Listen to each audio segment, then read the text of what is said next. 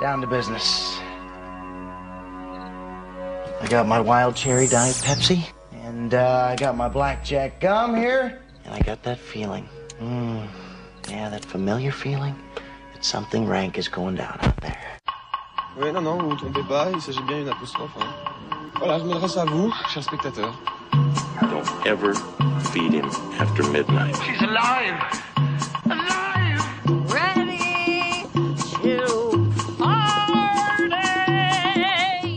Sorry, Dave. I'm afraid I can't do that. I'm a man. Well, nobody's perfect. Qu'est-ce que c'est C'est pas quoi faire. Les acteurs sont à l'aise dans leur personnage, l'équipe est bien soudée, les problèmes personnels ne comptent plus, le cinéma règne. Vers l'infini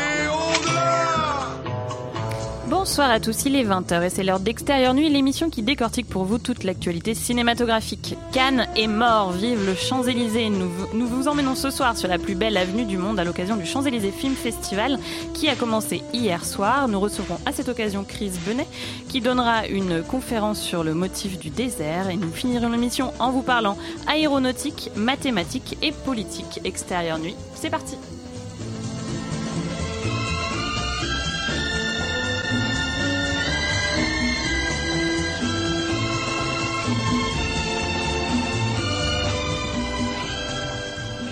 Commence tout de suite cette émission avec un festival dont Radio Campus Paris est partenaire. Il s'agit donc du Champs-Élysées Film Festival qui a démarré hier soir avec la présentation en ouverture de Valley of Love de Guillaume Niclou et qui se tiendra sur les Champs-Élysées, comme son nom l'indique, jusqu'au 16 juin prochain. Pour l'occasion, l'équipe d'Extérieur Nuit est mobilisée puisque, comme l'année dernière, nous serons dès demain en direct de la terrasse du Publicis pour vous parler du festival. Alors David, est-ce que tu peux déjà nous, dire les horaires, les émissions, comment ça va se passer demain et après parler tout simplement du, festival? Tu parles des horaires des émissions, j'ai peur. Je pensais que tu me demandais dire les horaires de tous les films du Film Festival et je suis zélé, mais peut-être pas à ce point-là. Euh, bah, les émissions, donc les émissions quotidiennes se dérouleront de 18h à 19h, donc jeudi, demain, vendredi, puis on laissera passer un week-end quand même de pause et lundi, mardi avant de reprendre notre rythme hebdomadaire habituel. Et donc, qu'est-ce qu'on peut voir au Champs-Élysées Film Festival, Alors on peut voir avant tout une sélection de films américains parce que le Champs-Élysées Film Festival se veut un festival franco-américain. Euh, en l'occurrence, il n'y a que des longs métrages américains en compétition pour les longs métrages. On retrouve des courts métrages français et des courts métrages américains pour la compétition court métrage. Donc on parlera tout d'abord de ces films-là. On aura à peu près euh, tous les réalisateurs ou producteurs euh, de, tous les films en compétition. Euh, et puis, on parlera aussi des fameuses cartes blanches aux invités euh, du Champs-Élysées Film Festival. Donc, déjà les deux présidents que sont Jérémy Irons et Émilie Dequesne, les frères Savdi, qu'on espère recevoir en direct et qui ont eux aussi eu droit à une carte blanche. Un focus William Friedkin en présence de William Friedkin, avec notamment la sortie remasterisée de, de Sorcerer. Et donc, on pourra revoir les films de Friedkin au Champs-Élysées Film Festival. Et puis, Alan Parker également, euh, voilà, qu'Elisabeth aime beaucoup, et, euh, et dont on aura l'occasion de voir des films. Il y a vraiment beaucoup de choses. Il y a aussi une programmation jeunesse, il y a une programmation euh, TCM, il y a une programmation redécouverte, euh, voilà. Il y a, c'est, assez éclaté, en même temps, c'est assez, assez riche. Ça permet de, voir plein plein de choses. Il y a beaucoup de films français. La, vraie constante, c'est que ce sont des films binationaux. c'est franco-américain. Euh, oui, donc le festival, effectivement, ça c'est ce qu'on on va on va parler dans l'émission. Euh, et f- euh, au niveau du festival en lui-même, il y a aussi énormément d'avant-premières, euh, à la fois françaises et américaines. C'est ce que tu disais. Euh, notamment, on va parler euh, tout de suite après d'un film qui s'appelle Camp X-Ray. Vous pourrez aussi voir euh, Spy, euh, qu'on attend beaucoup ici. Ils ont toujours un- une comédie américaine. Donc Spy, qui est la, la nouvelle comédie de Paul Feig, euh, donc euh, créateur de, de- ouais De Bridesmaid. ouais et créateur de Freaks and Geeks. Euh, Et puis de, de Hit qui était sorti. et de Hit, effectivement. Donc, il retrouve euh, Melissa McCarthy. euh, donc, Valley of Love, on, l'a vu à Cannes. On, on, on redira pas ce qu'on a dit à Cannes. On pourra peut-être en parler avec euh, notre invité tout à l'heure, puisque c'est quand même un film assez Oui. désertique. Effectivement, euh, en, en clôture, il y aura un film qui s'appelle Les bêtises avec Jérémy Elkaïm. Et puis non, en fait, ce qui est, ce qui est bien dans ce festival, c'est que c'est c'est un peu fourre-tout quoi. il y a, il y a- non, mais il y a vraiment de tout, c'est-à-dire que à la fois du patrimoine, notamment, je crois que dimanche il, passe sur grand écran Les Innocents euh, de Jack Clayton, qui est, qui est un film d'horreur vraiment euh, culte. Euh, Enfin voilà, la possibilité de voir sur grand écran à la fois des, grands classiques euh, et, euh, des nouveautés dont on n'a pas entendu parler euh, du tout. Donc ça, c'est le, programme du Champs-Élysées Film Festival. On va commencer tout de suite avec euh, une avant-première, donc euh, un film qui passe euh, demain. Donc dans les nombreuses avant-premières du festival, on voulait vous parler donc de The Guard, qui est un premier film du réalisateur Peter Salter, avec en tête d'affiche notre chouchou Kristen Stewart. Elle y incarne Cole, une jeune militaire affectée à la prison de Guantanamo et qui va se nouer d'amitié avec l'un des prisonniers. Alors Elisabeth, est-ce que tu peux nous parler de ce film? Euh, oui, alors c'est un film que. euh, Comment expliquer? Euh, C'est un gentil film. C'est l'histoire d'une jeune fille qui arrive à Guantanamo et on suit un petit récit initiatique qui nous explique que, en fait, le bien et le mal, c'est un peu plus compliqué, que les terroristes peuvent lire Harry Potter. Euh, c'est c'est c'est pas c'est pas un film désagréable on prend on prend du bon temps quand on le regarde Euh, effectivement euh, Kristen Stewart est, est très bien dedans le, le terroriste est très bien aussi mais Qui est joué euh, donc par la- l'acteur iranien euh, ouais, ouais, qu'on avait vu dit- dans une séparation Exactement. notamment. et qui est, qui est vraiment très très bien dans le film. Euh, le problème, c'est que c'est quand même un film sur Guantanamo, ça soulève beaucoup d'enjeux politiques et le film les élude complètement. C'est vraiment, c'est assez, euh, c'est aussi assez désertique, tu vois. On retrouve souvent euh, les sujets de la programmation. C'est un film donc très lisible où voilà cette jeune fille euh, dont on ne saura pas grand chose parce qu'en fait les personnes donc les personnes à Guantanamo ne doivent pas on, ne connaît pas le nom des terroristes et les gardes ne doivent pas donner leur nom. Du coup ils ont fait une bonne affaire ils se sont dit on va pas va donner aucun aucune vie à ce personnage. Il y a un, petit, il y a une scène de, une scène de Skype et on sait vaguement son nom parce qu'il est inscrit sur une casquette, mais ça dépasse pas, ça dépasse pas beaucoup ça. Je, me- je me suis franchement un petit peu ennuyée. Après. euh, c'est pas si on, si on le prend comme un petit récit initiatique et comme euh, voilà c'est- pas désagréable mais franchement euh, pour le pour le sujet c'est un peu c'est un peu désespérant C'est vrai que Guantanamo, comme, comme cadre de petits récits initiatiques, c'est un peu plus innocent quand même. Ouais. Mais moi, ça m'a, ça m'a plutôt plu ce film parce que c'est vraiment un. effectivement, il faut- enfin voilà, le film euh, est assez dépolitisé, euh, même s'il y y a énormément de scènes dans ce dans ce camp qui, euh, voilà, qui ont attrait aux problèmes liés à, à l'humiliation, à l'enfermement, etc. Mais c'est vraiment un Kristen Stewart movie, c'est-à-dire Kristen Stewart, c'est l'espèce de girl next door extrêmement revêche et, et, et extrêmement idéaliste en même temps, qui s'entiche du pire outcast qu'elle peut trouver, du, du pire. Bah, c'est un peu ça. Le, ça va être un- ça va être le seul vampire du lycée dans euh, dans, dans Twilight. Enfin, excusez-moi de dire que Robin, Robert Pattinson est un outcast. ça va surtout être Jesse Eisenberg dans dans Adventureland. Et là, donc, c'est ce, euh, c'est ce, euh, ce, ce, ce détenu donc euh, qui euh, ne peut pas être complètement mauvais puisqu'il lit Harry Potter depuis des années et qu'il est complètement euh, acquis à, à l'américanisme et à la culture, à la culture occidentale. Et en fait, c'est vrai, moi, c'est vraiment un film que j'ai que j'ai vu par le prisme d'Adventureland de bout en bout. J'ai l'impression de voir Adventureland à Guantanamo. Et euh, en ça, le film, c'est c'est assez bizarre, mais en soi, en soi, le, le film est, est pas déplaisant, mais euh, c'est c'est exactement le même principe. C'est-à-dire que Adventureland, c'était euh, un espace. Il y a, il y a vraiment un côté prison. Adventureland, c'est euh, c'est une espèce de prison estivale euh, sous couvert de, de parc d'attractions, mais c'est c'est assez affreux le, le, le- les deux mois que va passer ce personnage. Et puis, il y a, y a- on, on- c'est un, un espace dans lequel on entre avec une espèce de mode d'emploi, avec une espèce de règlement intérieur. Donc, dans Adventureland, c'était euh, il faut jamais gagner un, un, big ass panda. euh, il faut euh, voilà ceux qui sont au jeu restent avec ceux qui sont au jeu, ceux qui sont au manège restent avec ceux qui sont au manège, etc. Et puis là, ça va être euh, alors non, on dit pas un prisonnier, on dit un détenu. Il faut jamais lui tourner le dos. Et puis c'est ponctué des espèces de petites phrases. Alors c'était des coups de pied dans les roubignoles dans Adventureland. Là, c'est des espèces de cocktails au caca.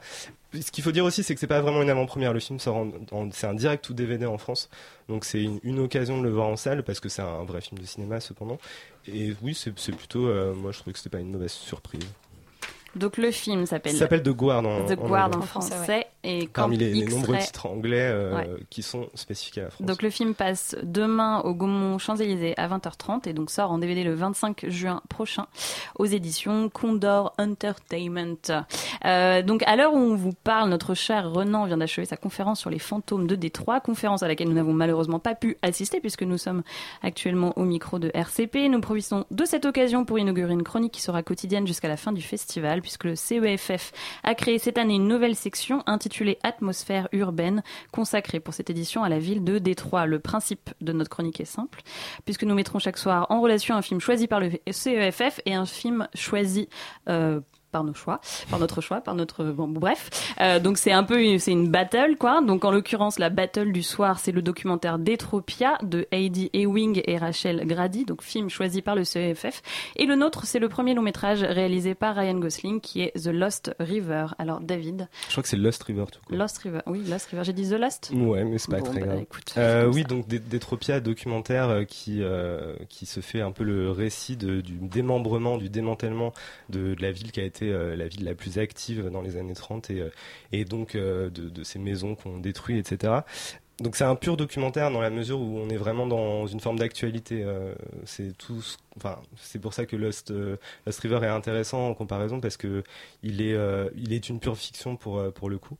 Euh, mais c'est quand même un documentaire qui fait qui fait un pas de côté par rapport à cette actualité, à l'image d'une première scène dans laquelle justement un journaliste est face caméra, mais on n'a pas l'image de la caméra, nous on est encore derrière la caméra, on voit ce journaliste donc être filmé par une caméra télévision derrière une maison qu'on est en train de détruire où en fait euh, on explique que voilà c'est le le quotidien de cette ville aujourd'hui qui a 100 000 maisons euh, inhabitées que c'est une liste euh, à écouler tous les jours de, de maisons à détruire etc et, euh, et ce qui est intéressant c'est de, de voir comment euh, comment sous ces atours de documentaire en fait euh, le, le, le, contenu du film c'est-à-dire ces, ces maisons qui sont inhabitées cette ville qui qui se déserte petit à petit est forcément euh, un, un objet de cinéma parce que euh, parce qu'un décor enfin parce qu'un décor de cinéma c'est ça. Enfin c'est c'est c'est des c'est des maisons intactes dans lesquelles personne n'habite. Ce- c'est c'est des villes dans lesquelles personne plus rien ne bouge etc et, et dans cette circulation là le, le le film se rapproche vraiment de la fiction. Et à, à l'inverse de ça, le film de, de Gosling, lui, part carrément du côté du mythe, c'est-à-dire qu'on n'est plus du tout dans une actualité. Et d'ailleurs, la première scène du film de, de Ryan Gosling, c'est un échange entre le personnage de Bones, le, le- jeune personnage principal, et un, un, vieil homme qui, je pense, très probablement est un réel habitant de Détroit. Il y a une conversation comme ça, où le type lui dit, voilà, il y a 40 ans, c'était comme ci, c'était comme ça. Et en fait, c'est une scène de déménagement. Il y, a un, il y a un camion qui part avec toutes les affaires, et c'est un peu la manière dont Gosling va quitter vraiment le terrain du documentaire pour aller, euh, pour aller dans le terrain de la fiction. Le film après n'est que ça, c'est-à-dire qu'il va, il va vraiment brasser complètement l'imagerie complètement fantomatique que crée Détroit pour créer un nouveau mythe à l'image de cette, euh, cette autoroute qui va fondre dans le lac et qui est une espèce de, de nouvelle Atlantide en fait. Elisabeth. Euh, moi, justement, je trouve que les, les deux films se ressemblent, se ressemblent pas mal. Euh, pour moi, c'est vraiment euh, deux, deux films sur des personnages qui déambulent dans une ville morte. Donc, il se trouve que dans Détropia, euh, effectivement, c'est euh, c'est du documentaire. Mais il y a cette il y a un moment, euh, une, une jeune femme qui est, qui est interrogée et qui dit, euh, en fait, cette ville, euh, c'est que des souvenirs. On, voit, on voit les murs et on, imagine des souvenirs. Et je trouve que dans le film de, Gosling, il y a un petit peu cette idée-là. Euh, en fait, Gosling, euh, l'histoire qu'il raconte, c'est une histoire qui ne s'est pas passée. Enfin, l'histoire est complètement irréelle, mais l'histoire se base sur euh, sur euh, une expérience qu'il a vécue jeune et qui ne s'est pas du tout euh, passée à Détroit, euh, donc qui est l'histoire de cette ville de cette ville sous l'eau, qu'il a mis à Détroit euh, justement parce que euh, il voulait parler donc d'une malédiction provoquée par par cette ville sous l'eau qui qui est ressurgie. Et, et de la même manière, on voit des personnages euh, déambuler. Alors, ils, on ne sait pas vraiment s'ils sont à, à la recherche de ce qu'ils étaient avant ou s'ils sont à la recherche de autre chose, mais il y a vraiment, il y a vraiment en tout cas cette idée comme ça de marcher, de traverser, et qu'en fait, euh, le décor, justement, et alors euh, nous avons eu la chance avec Emile d'assister aux cinq premières minutes de la conférence de Renan, et Renan euh, posait cette question en disant, mais en fait, quand on fait un film sur Détroit, est-ce que euh, Détroit c'est le sujet ou est-ce que c'est un décor? Et à mon avis, ces deux films ont justement en rapport le fait que Détroit est un sujet. Euh, Lost River, pour moi, le sujet, c'est justement, c'est Détroit, c'est cette ville euh, complètement abandonnée et qui en fait a dépassé euh, l'histoire que voulait raconter Gosling. C'est d'ailleurs le reproche qu'on peut faire au film, à mon avis, c'est qu'en fait cette ville sous l'eau est, est très absente du film. Le, le film, enfin, se concentre plutôt sur justement la déambulation. Et, euh, et du coup, je trouve ça, je trouve ça assez intéressant de les mettre en comparaison. Et, euh, et c'est des films, vous avez fait un très bon choix. Et les films, les films se ressemblent à, à plus d'un titre, même si je préfère Lost River personnellement. Détropia euh, tire un peu en longueur. Et en fait, ce qui est drôle avec ce que tu dis, c'est qu'on parlera d'un autre film qui est It Follows, qui pour le coup, euh, là, prend complètement euh, Détroit euh, comme, euh, comme, pardon, comme décor et non pas comme, Mm. comme, comme l'histoire. En fait, c'est de parler des fantômes en, en se servant de, de la ville, quoi. Euh, l'autre, le focus, en fait, il aura donc plusieurs autres films, donc en plus de Détropia, donc qui passe maintenant, donc vous pouvez pas le voir. Euh, c'est Eight Mile de Curtis Hanson, Grand Torino, euh, Grand Torino 2 je sais plus. Bah, non mais je suis fatiguée moi ce soir. Clint. Eastwood, euh, Standing in the Shadows of the Motown, euh, qui est un documentaire donc sur la création de la Motown à Détroit, et euh, Robocop de, de Verhoeven. D'ailleurs, si vous le voulez, juste pour la petite anecdote, mais Robocop sera présenté par Perrine, donc je pense que ça peut être très drôle. Eight Mile sera présenté par moi-même, donc je vous promets un battle de rap si vous voulez sur scène. tu voulais rajouter quelque chose, hein, David? Oui, ce qui est intéressant aussi à travers tous ces films, c'est que c'est que c'est pas seulement un espace dont on parle, c'est vraiment une c'est une histoire de cette ville, euh, l'histoire de la Motown, l'histoire de, de ces heures, euh, de ces heures glorieuses et aussi de ces heures sombres, et ça permet vraiment de, de voir, euh, de voir l'évolution de, de cette, voilà, de cette cité urbaine, que ce soit aujourd'hui, on parle beaucoup de Détroit à cause de son, de son cas précis, mais, mais par exemple un film comme Robocop se passe à Détroit, ça paraît assez anecdotique, mais c'est vrai que mis en relation avec la, débâcle actuelle, c'est assez intéressant de le revoir comme ça. Et puis surtout, Détroit, c'est une ville dont on ne pourra plus parler comme ça bientôt, puisqu'elle va être complètement, Complètement détruite rasée. et reconstruite. Donc finalement, c'est c'est les derniers moments où on peut, on peut continuer à filmer euh, dans cette ville, en c'est- tout cas montrer cette ville de sous C'est cette peut-être aussi manière pour ça qu'il y a cette urgence Mm. euh, chez certains cinéastes de vouloir absolument filmer cette ville. Complètement. et on va finir, on va parler du, du Champs-Élysées euh, encore un peu après euh, la musique. On va faire une petite pause musicale. On va passer The Wise Guys avec Oh là là.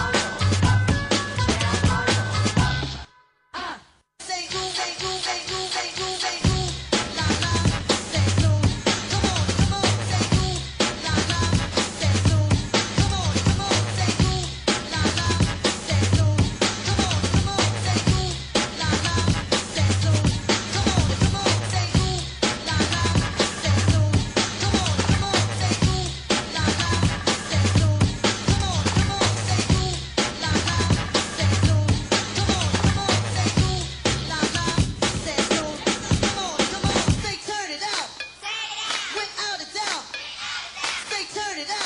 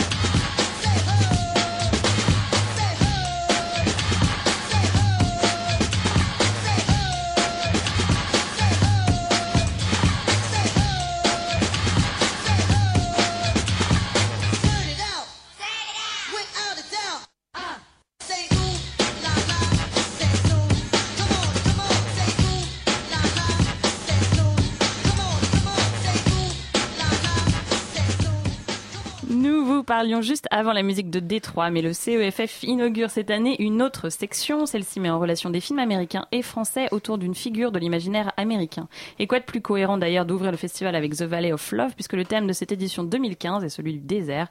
À travers la programmation de cinq films et d'une conférence, nous recevons pour en parler Chris Bennett, docteur en cinéma et cofondateur du site Accrets, qui donnera demain une conférence sur ce sujet. Alors David, je te laisse la parole pour mener petite, cette petite discussion. Bah, la première euh, question que j'avais envie de poser à Chris Bennett, c'est euh, assez évident d'ailleurs, je pense. C'est pour, pourquoi justement un espace qui a priori est vide et aussi euh, euh, anti-cinégénique que le désert et devient, devient autant un objet de cinéma et, une rime euh, dans, dans autant de films et un espace, un espace justement finalement cinégénique. En fait, peut-être parce qu'à la base, le désert n'est pas du tout un espace anti-cinégénique. Au contraire, c'est l'espace, l'espace des mirages. C'est l'espace où euh, les fantasmes prennent forme, littéralement, tout simplement sous l'effet de la chaleur ou, ou tout simplement sous l'effet de la lumière. Donc, c'est par essence un lieu de, fantasme. C'est un lieu de fantasme, donc de, de vision, et puis c'est un lieu de fantasme parce que le silence, l'étendue du désert se prête à euh, l'introspection et au voyage initiatique. Donc il y a ce que l'on voit ou ce que l'on croit voir, et il y a ce, euh, ce dont on se souvient et ce qu'on imagine pour l'avenir. Donc il y a deux voyages qui s'opèrent pour les personnages à chaque fois. Un voyage dans l'espace, on va d'un point A à un point B, et puis un voyage qui est purement mental et qui en général est, toujours régressif. C'est-à-dire qu'on fait le point sur sa vie ou on essaie de euh, dénouer euh, ce qui s'est noué par le passé. Justement, on parlait de- du film Valley of Love. Parmi la sélection de films euh, qui, qui se trouvent dans ce, dans ce cycle consacré au désert, il y a 29 Palms de Bruno Dumont, il y a Rubber de Quentin Dupieux. Cet, euh, cet accès justement à un espace qui est... euh, parce que le- il me semble que la, la conférence est en partie dédiée au, au désert américain. Parce que Oui, c'est aussi uniquement, uniquement, au, désert ouais, américain. uniquement au désert américain, parce qu'en fait, c'est à travers lui qu'on va essayer de, euh, pas forcément retracer une histoire du cinéma américain, ça, ça serait vraiment ambitieux, mais au moins de dégager des motifs esthétiques récurrents, et puis en même temps de- d'essayer de voir en quoi cet espace, à partir du moment où on le filme, on montre euh, l'histoire d'un pays, et, aussi l'histoire d'un cinéma, parce que le, désert américain, en tout cas les grands déserts de l'Ouest, du côté de la Californie, se sont développés en même temps qu'Hollywood. C'est un décor qu'on a investi à partir du moment où, les infrastructures étaient pas trop loin. Euh, Il n'y avait pas de pluie, il y avait du beau temps, et puis tout d'un coup, on s'est retrouvé euh, dans les années dans les années 20 notamment à avoir des espaces qui étaient plus du tout urbains, mais euh, purement sauvages et dans lesquels on a installé des westerns. Et donc ces Français comme, euh, comme euh, Dupieux, comme Dumont, comme euh, Guillaume Niclou, qu'est-ce qu'ils font de cet espace qui est proprement américain?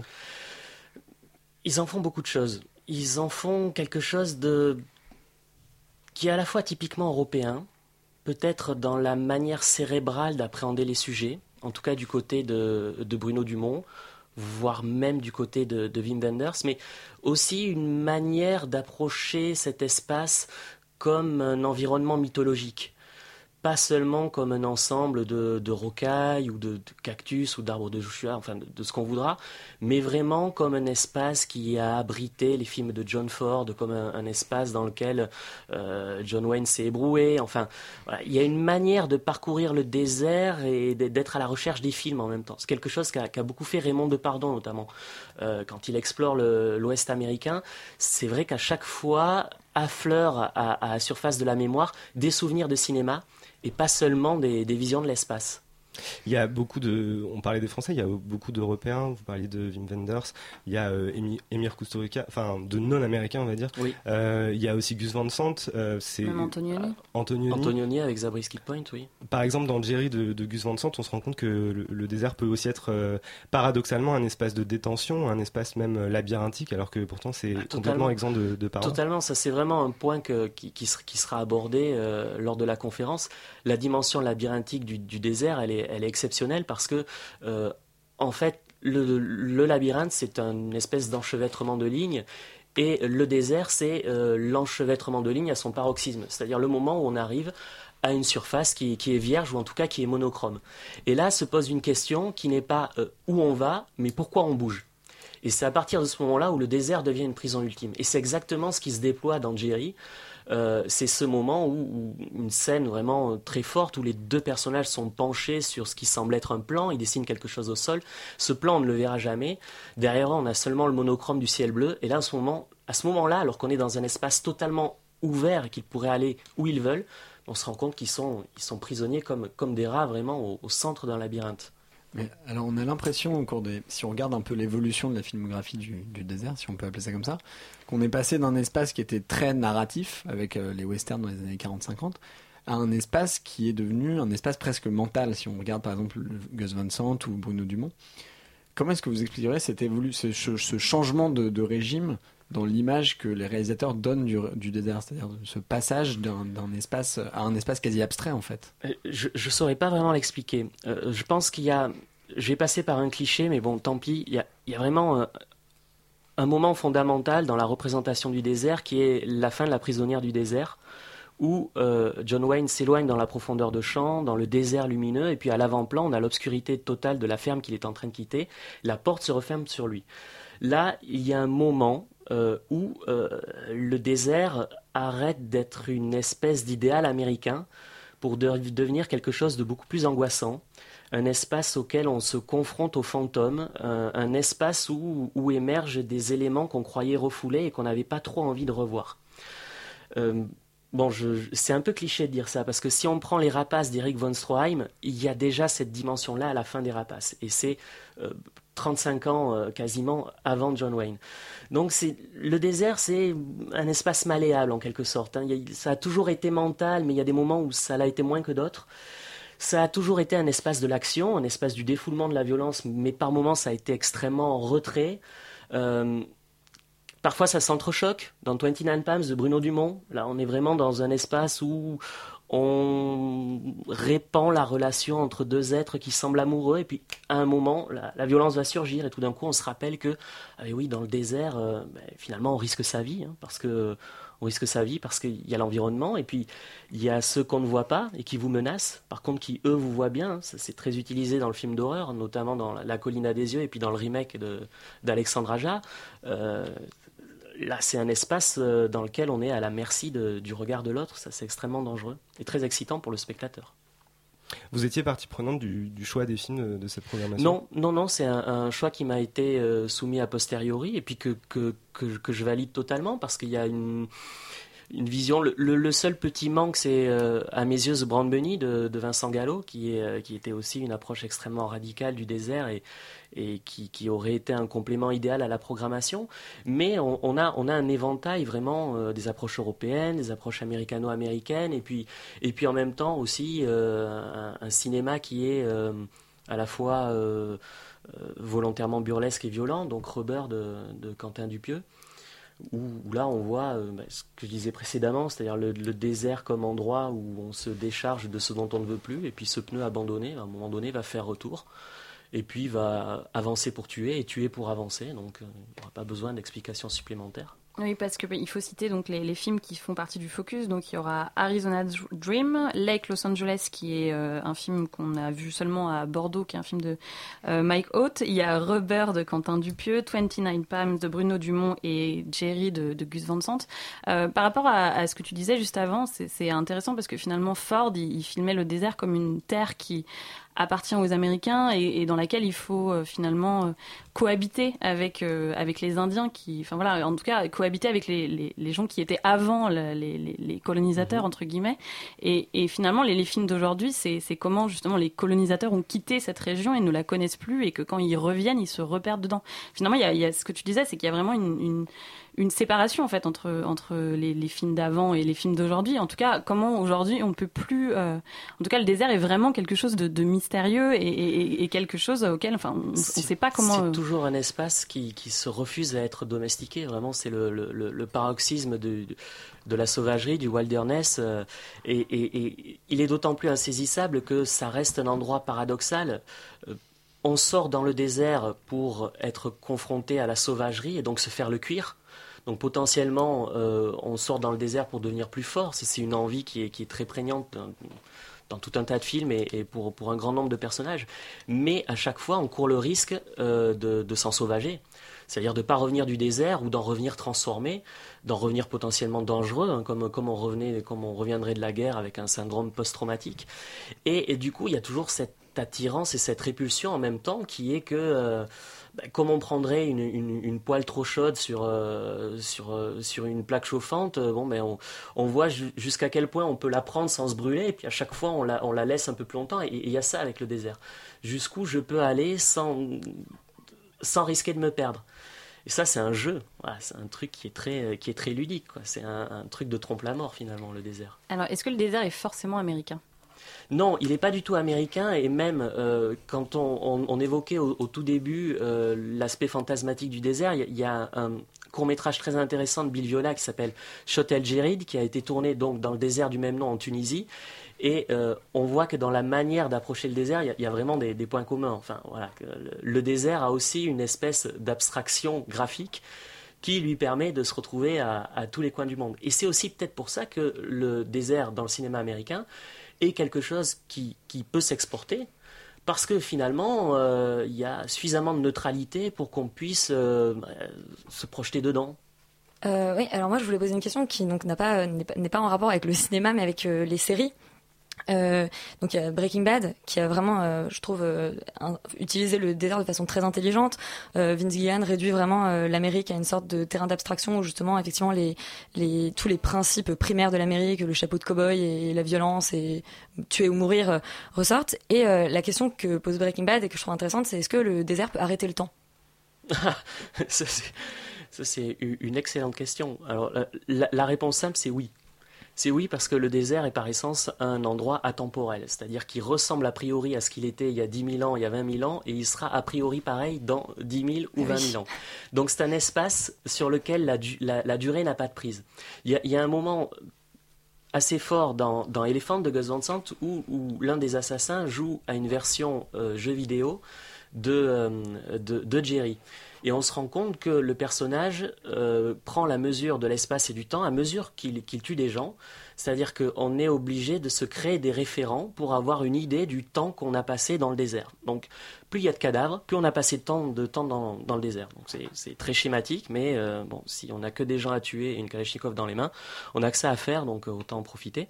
Mais euh, c'est le seul moyen où on peut avoir une forme de, de cadran solaire qu'on a, qu'on a fabriqué de ses mains. Donc, c'est vrai que c'est un endroit où, euh, où, s'arrête le temps. Et c'est bien d'ailleurs qu'un malade euh, Bah oui, supposément justement. en phase terminale, enfin, ou en tout cas, euh, tout euh, parte dans le désert, parce que c'est à la fois un voyou, et, et, et là, c'est vraiment l'espace du, du paria, quoi. Comme dans Casino. Dans Casino, il y a, il y a des, bon, euh, Casino, il y a ce qui se passe dans la ville, chez Scorsese, et puis tout autour, il y a les trous, et, et à l'intérieur des trous, il y a des cadavres. Donc, la ville, elle est propre, mais tout ce qui passe autour est une espèce de, de, de grand charnier.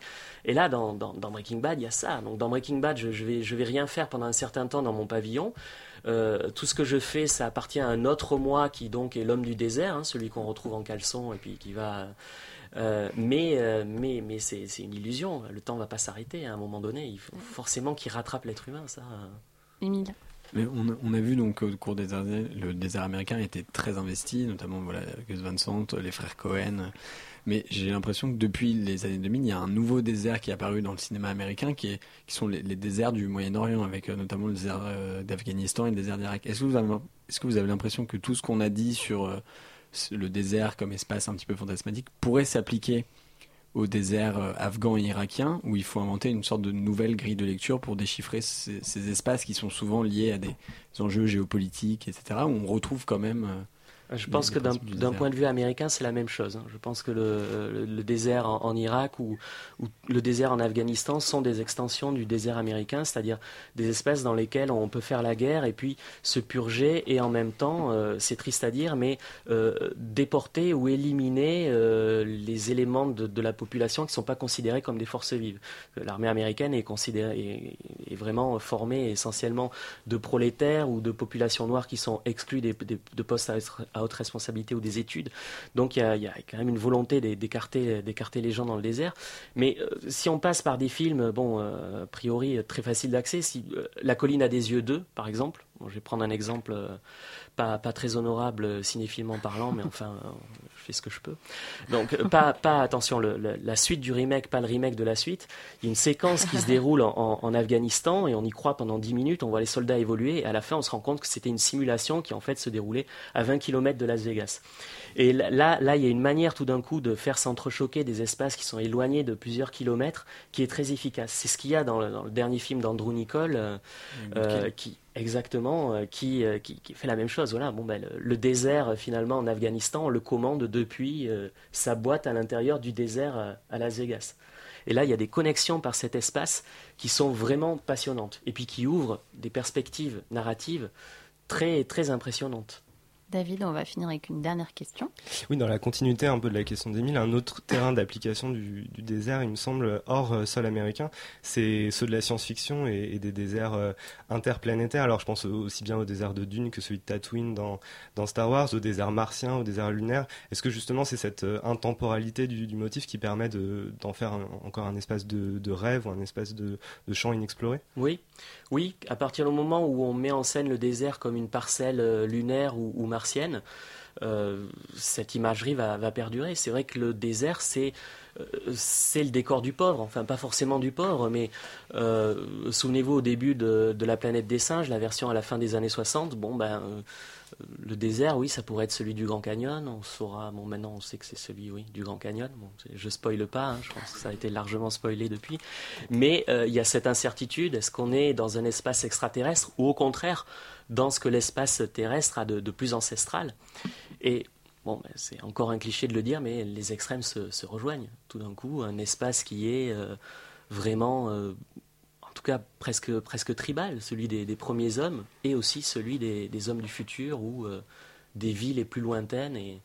Et, encore une fois, c'est ce qui en fait un espace euh, qui ne cessera jamais d'être investi, qui est en, con- en constante exploration, alors que ce n'est pas un espace en constante euh, expansion. On pourrait dire à un moment que, bon, on, en a fait le tour, ça va, le Grand Canyon, on l'a vu, c'est bon, les pistes salées du- des déserts de l'Utah, tout ça, c'est vu, c'est archi-revu, c'est exploité par la pub. Mais non, toujours un moyen de, de, de- retrouver de la nouveauté dans ce qui appartient euh, à un passé éternel. Donc on aura l'occasion de t'écouter parler plus longuement du désert demain. Donc ça va être ta conférence qui se passe à 18h au Publicis euh, Cinéma. Et j'en profite pour euh, parler euh, de, de ton livre qui est sorti, qui a été édité aux éditions PUF. La démocratie est un art martial que je, conseille, que je vous conseille vivement. Merci beaucoup d'être venu Merci. sur notre plateau. On va passer tout de suite un peu de musique avec Émilie Simon, Désert.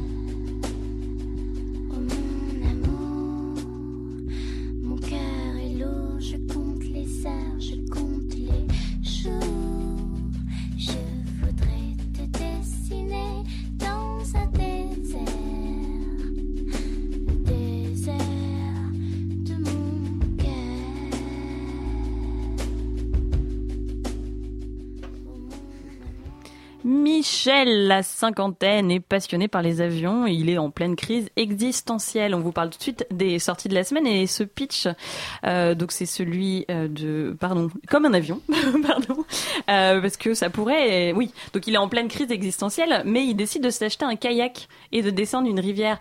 Donc ce pitch, ça pourrait vraiment être celui d'une d'une très bonne euh, BA de, de Maxime, mais non, en fait, c'est vraiment celle de Comme un avion, donc la nouvelle comédie de Bruno Podalides, euh, deux ans après Adieu Berthe et Émile. Tu vas nous en parler tout de suite. Voilà, c'est le, le Télérama movie de la semaine. donc Ça donne pas très envie quand même cette Ça histoire. donne- alors dit comme ça, ça donne pas envie. Il se trouve que c'est bah, c'est un film de, de Bruno Podalides avec les frères Podalides, avec Agnès Jaoui euh, et une nouvelle venue qui est, qui est Vivi Malaponce.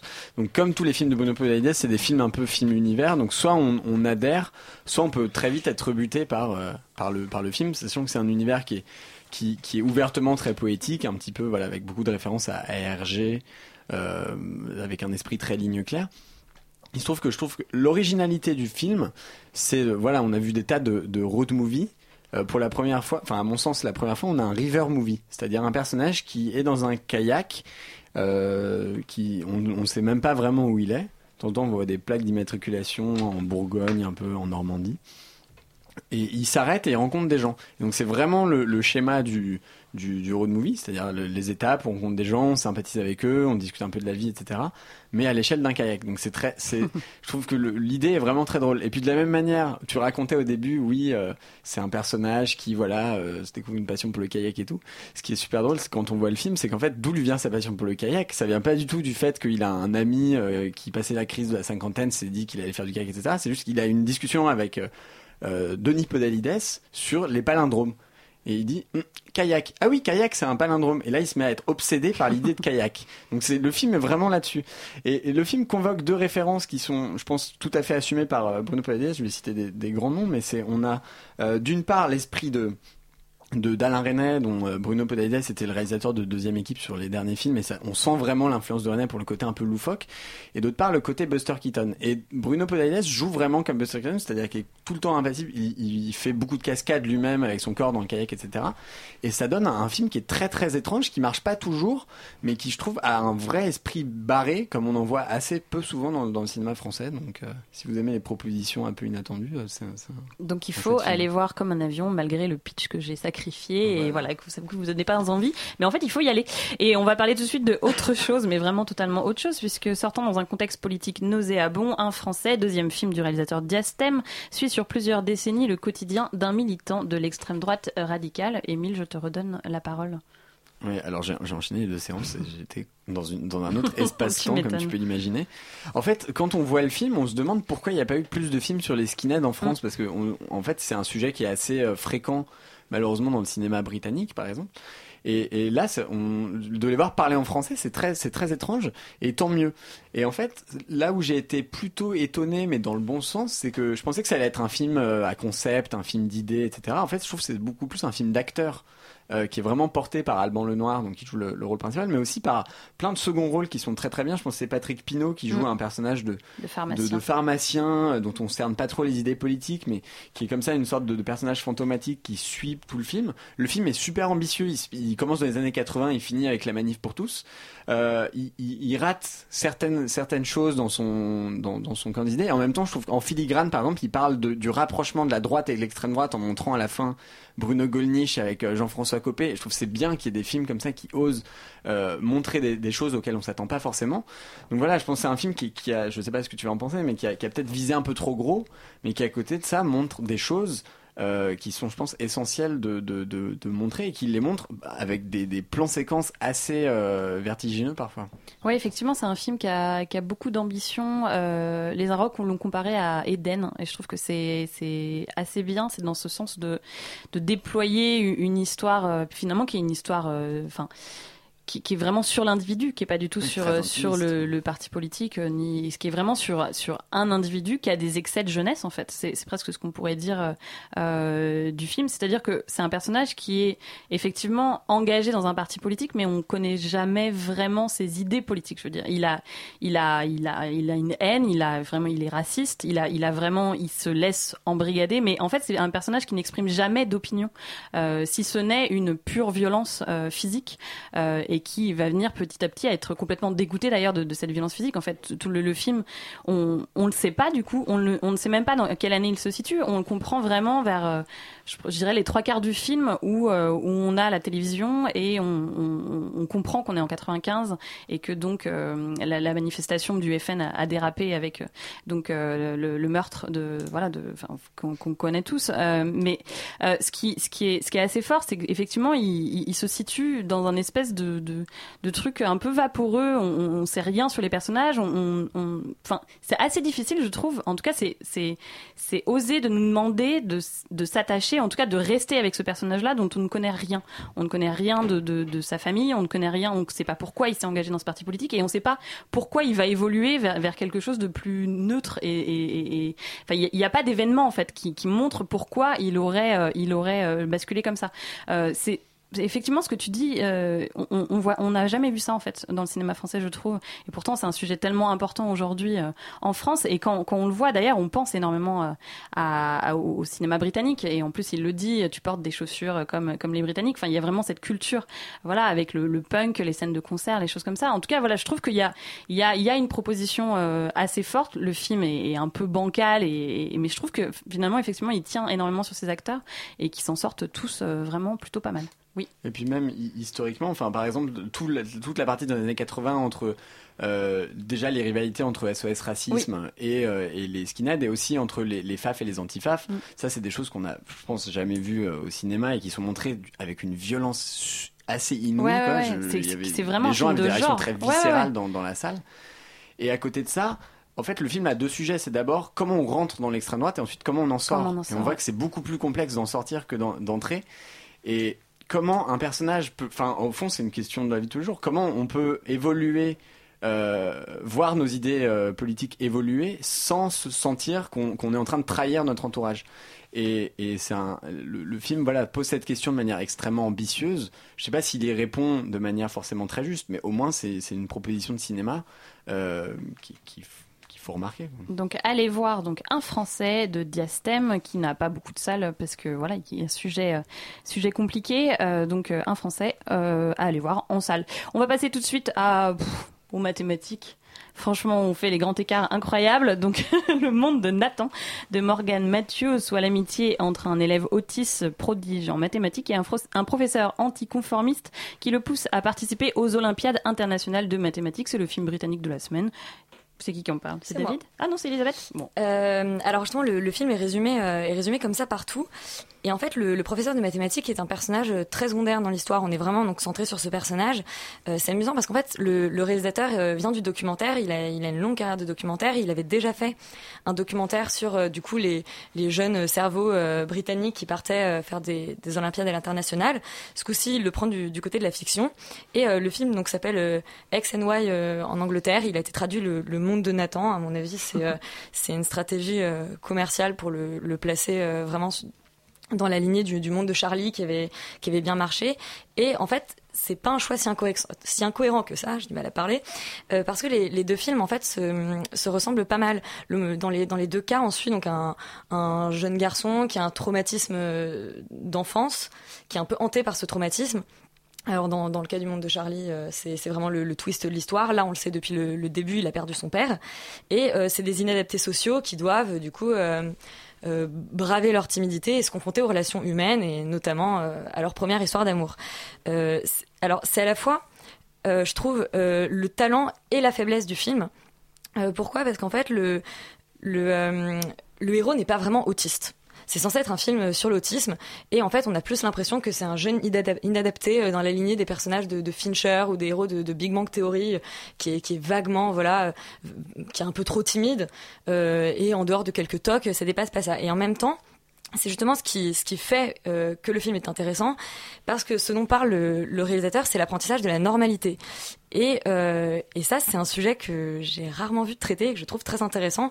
C'est un garçon qui est donc voilà, euh, il est diagnostiqué autiste et son père lui explique que euh, en fait, il comprend pas la, il ne comprend pas la vie de la même manière que les autres parce qu'il est un super héros et qu'en fait, il capte des choses que les autres ne sont pas capables de capter.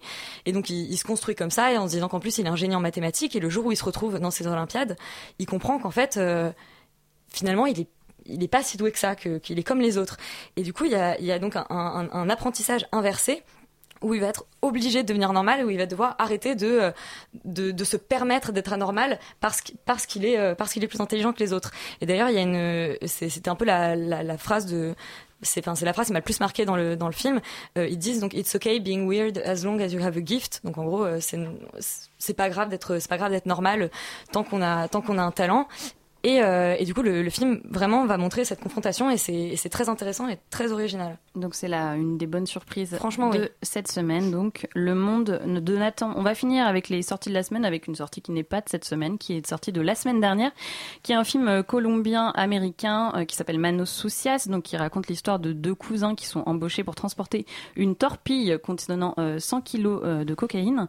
Et c'est un film, je dois dire, qui est qui est assez passionnant. Donc le, le jeune euh, le jeune réalisateur est, produit par Spike Lee. Euh, il s'appelle Joseph Vladica. Il d'ailleurs c'est un élève de Spike Lee. Il a été formé euh, dans son école et pour moi c'est vraiment le, nouveau Kari Fukunaga. Kari Fukunaga donc qui a réalisé True Detective. Euh, C'est-à-dire que il a une une, une capacité de mise en scène qui est assez impressionnante, je trouve, pour un premier film. C'est-à-dire que le, le film se passe entièrement sur une sur une barque. Euh, donc euh, effectivement, ce sont deux cousins qui sont sur cette barque et qui transportent cette énorme torpille euh, qu'en fait ils mettent dans l'eau, ils traînent et, et, et quand les gardes-côtes euh, arrivent, ils ont juste des filets pour faire pour faire comprendre qu'ils sont pêcheurs. En fait, ils cachent cette torpille et c'est c'est juste ça. C'est- C'est-à-dire que l'action est, est vraiment très resserrée. C'est un film presque ouaté où on va avoir des, des discussions de football, de filles et puis euh, voilà, on oublie qu'il y a une torpille dans l'eau et, en fait, il, étale son récit comme ça. Euh, parce que parce que tout d'un coup va arriver un surgissement de violence en fait. Je, trouve que le film est, très resserré pour effectivement arriver à, quelque chose de, en tout cas en tant que spectateur, de, très concentré en fait. C'est-à-dire qu'on est vraiment dans une tension qui monte petit à petit et on s'en rend pas compte et on s'en rend compte quand, ah, surgit la violence. Euh, c'est je, je trouve une, une proposition, en tout cas de, de, de mise en scène et une proposition avec des, il a utilisé des acteurs inconnus. Euh, voilà, il y a quelque chose en fait. Il y a vraiment quelque chose dans ce film et je pense que c'est, voilà, c'est, c'est, c'est un film qui a plein de défauts, qui a, qui a, qui a, plein de problèmes de, de rythme souvent. En tout cas, vraiment, il a une séquence de, de course poursuite euh, juste avec un bip bip qui, qui vous met dans un état de transe totale. Mais je trouve, je pense que c'est, c'est un bon exercice. Je pense qu'il peut faire beaucoup de choses euh, pour la suite. Donc Manos Soucias de Joseph euh, Vladica. Et donc on va finir. On va pas vous parler de Jurassic Park ce soir malheureusement parce qu'on préfère World. Jurassic World ou ouais, Jurassic World. Euh, parce qu'en fait on préfère attendre que tous les enfants de 10 ans que nous sommes soient là autour de la table pour vous en parler. Mais on va vous faire saliver en attendant l'émission de la semaine prochaine puisque Maxime nous a concocté un petit teasing. C'est la BA de Maxime. Après Jurassic Park 1. J'ai étudié la génétique pour créer des dinosaures. Bienvenue au parc Jurassique. Après Jurassic World. Grâce à l'évolution de la technologie, nous avons pu créer notre tout premier dinosaure génétiquement modifié. Ce n'est pas une bonne idée. Ne manquez pas la future trilogie de Jurassic Galaxy. Décembre 2016, quand la génétique mélange les cellules des animaux. Grâce à l'évolution de la technologie, nous avons pu créer notre tout premier dinosaure génétiquement croisé avec un chat. Non, Pataron, on ne se fait pas les griffes sur le canapé. Oh, allez, viens faire des câlins. Doucement. Aïe, douce- doucement, Pataron. Décembre 2017, quand la génétique mélange les dinosaures et les êtres humains. Nous avons pu créer notre tout premier dinosaure génétiquement modifié avec des êtres humains. Comment avez-vous fait? Nous avons pris des extraits de l'ADN d'Hitler, de terroristes et de punk à chiens. Ah, Je suis maintenant un colossal dinosaure Je vais tous vous tuer et vous faire souffrir Je suis un dinosaure terroriste. Excusez-moi de vous déranger, les gars, mais vous auriez pas un bras de monnaie ou un ticket restaurant? Mais qu'est-ce que c'est que cette connerie? Décembre 2018, quand la génétique mélange les dinosaures et la technologie. Nous avons pu créer notre tout premier dinosaure génétiquement modifié avec des appareils électroniques. Sensationnel. C'est ainsi que nous avons créé le premier dinosaure micro-ondes. Hmm, je pense que nous avons fait trop de films. Bientôt dans vos salles. Merci beaucoup, Maxime. Allez, avant de clôturer cette émission, David, tu as une petite question à poser aux auditeurs pour faire gagner des places pour le Champs-Élysées Film Festival. Effectivement, on fait gagner deux places pour le film Franny, le film d'Andrew Renzi avec Richard Gere et Dakota Fanning qui sera diffusé le samedi 13 à 16h10 au cinéma Le Lincoln, toujours dans le cadre du Champs-Élysées Film Festival. Je vais y arriver. Euh, la question est la suivante. Avant de se retrouver tous les deux dans la programmation du Champs-Élysées Film Festival, Richard Gere et le film de Jean-Luc Godard, Sauf qui peut la vie, s'étaient déjà croisés, mais où? Voilà, la question sera relayée sur la page Facebook de euh, Radio Campus Paris et de l'émission.